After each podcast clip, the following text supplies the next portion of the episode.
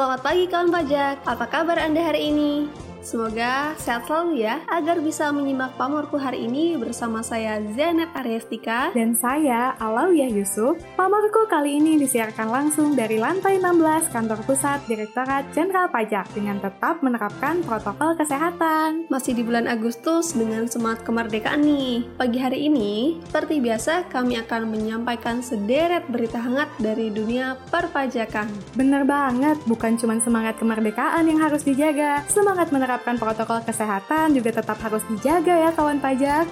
Harus dong, malah harus ditingkatkan. Oleh karena itu, kami nggak akan pernah bosan mengingatkan kawan pajak untuk selalu menerapkan 5M. 5M. Pertama, memakai masker. Kedua, mencuci tangan. Ketiga, menjaga jarak. Keempat, menghindari kerumunan. Dan kelima, mengurangi mobilitas dan interaksi. Pemerintah menetapkan target penerimaan perpajakan tahun 2022 sebesar 1.506,9 triliun rupiah. Target ini telah ditetapkan dalam Rancangan Anggaran Pendapatan dan Belanja Negara atau RAPBN 2022. Dari jumlah tersebut, ditetapkan target penerimaan pajak tahun 2022 sebesar 1.262,9 triliun rupiah. Nah, angka tersebut tumbuh 10,5 persen dibandingkan outlook tahun 2021 yang sebesar 1.142,5 triliun rupiah. Wah, pemerintah cukup optimis ya dengan target perpajakan kita. Namun namun belum melampaui target penerimaan di tahun 2019 yang di atas 1.300 triliun rupiah. Apakah ini masih karena dampak pandemi COVID-19, Zen? Betul sekali. Menteri Keuangan Sri Mulyani mengatakan masih ada dampak pandemi COVID-19 yang masih dirasakan hingga tahun depan. Selain itu, ada insentif yang bersifat permanen, yaitu penurunan tarif PPh badan secara bertahap dari 25% menjadi 20% pada 2022. Kemudian, aktivitas usaha diproyeksikan belum sepenuhnya pulih. Semoga pandemi segera pulih ya, agar aktivitas ekonomi dan penerimaan negara kita juga segera membaik.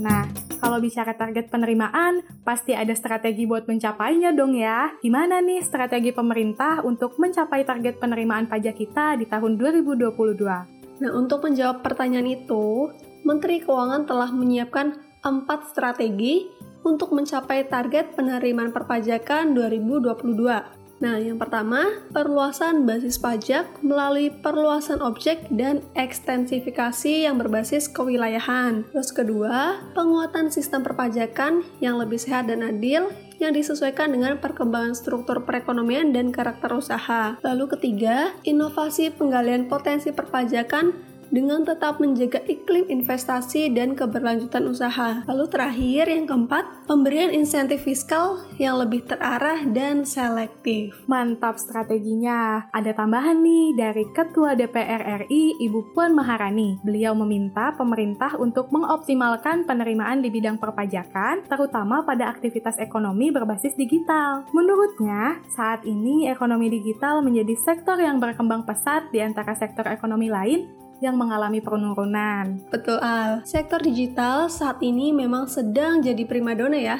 ngomong ngomong-ngomong soal digital, kemarin DJP habis mengadakan IT Summit 2021 ya. Betul Zen, untuk merespon perkembangan dan tantangan teknologi digital, Direktorat Jenderal Pajak mengadakan acara yang bertajuk DJP IT Summit 2021 sebagai ajang berbagi masukan dari pakar teknologi untuk pengembangan sistem perpajakan DJP yang maju, adil, dan efisien di masa mendatang. Keren nih, acara ini menunjukkan upaya serius DJP dalam menjalankan reformasi perpajakan terutama yang berbasis teknologi. Sampai kapan nih acaranya? Terus agenda IT Summit itu apa aja? Acara ini akan digelar mulai 18 hingga 31 Agustus 2021. Terdapat tiga agenda utama dalam DJP IT Summit 2021 ini, yakni lomba Hackathon DJP, pameran teknologi secara virtual, dan simposium teknologi informasi bidang perpajakan. Menarik nih, ada kegiatan apa aja sih di acara itu? Pertama, ada hackathon, yaitu lomba yang bertujuan untuk meningkatkan kreativitas sekaligus sarana aktualisasi bagi para pengembang AI dan analisis data dalam membantu optimalisasi administrasi perpajakan. Rangkaian lomba ini telah dimulai sejak 5 Juli hingga 17 Agustus 2021. Agenda kedua yaitu pameran teknologi yang berlangsung mulai Rabu 18 Agustus hingga 31 Agustus 2021. Tema yang diangkat dalam pameran ini adalah peran teknologi informasi di era pandemi COVID-19.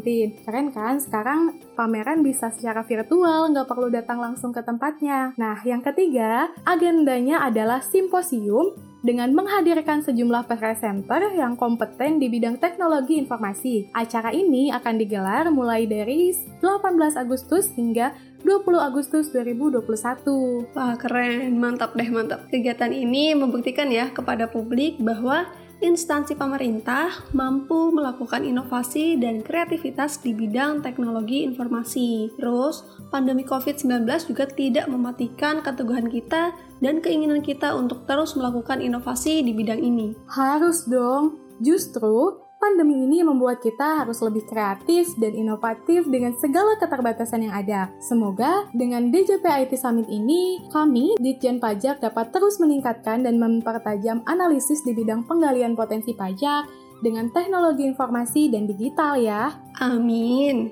Kegiatan ini juga diharapkan dapat mengedukasi masyarakat terkait perjalanan transformasi digital DJP, pengembangan IT DJP, serta membuka masukan, knowledge, dan insight dari masyarakat sebagai bentuk transparansi dan akuntabilitas pengembangan IT di DJP.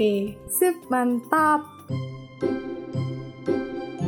Selanjutnya kita ke berita terakhir di minggu ini ya. Direktorat Jenderal Pajak mengatur ulang jenis dokumen tertentu yang kedudukannya dipersamakan dengan faktur pajak. Ada 11 poin perubahan yang diatur oleh Ditjen Pajak ini. Wah, banyak juga ya pengaturan ulangnya. Kalau kawan pajak pengen tahu, bisa dibaca di mana nih aturan lengkapnya?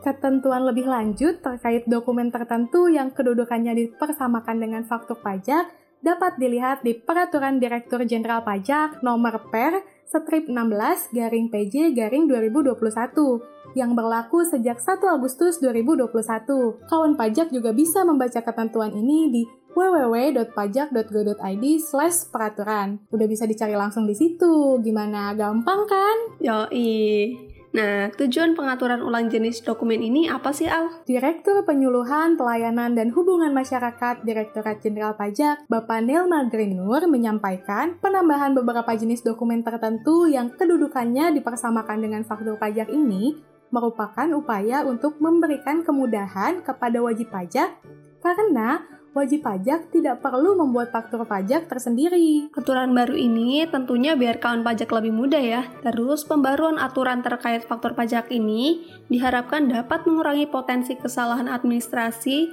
serta meningkatkan kepatuhan wajib pajak.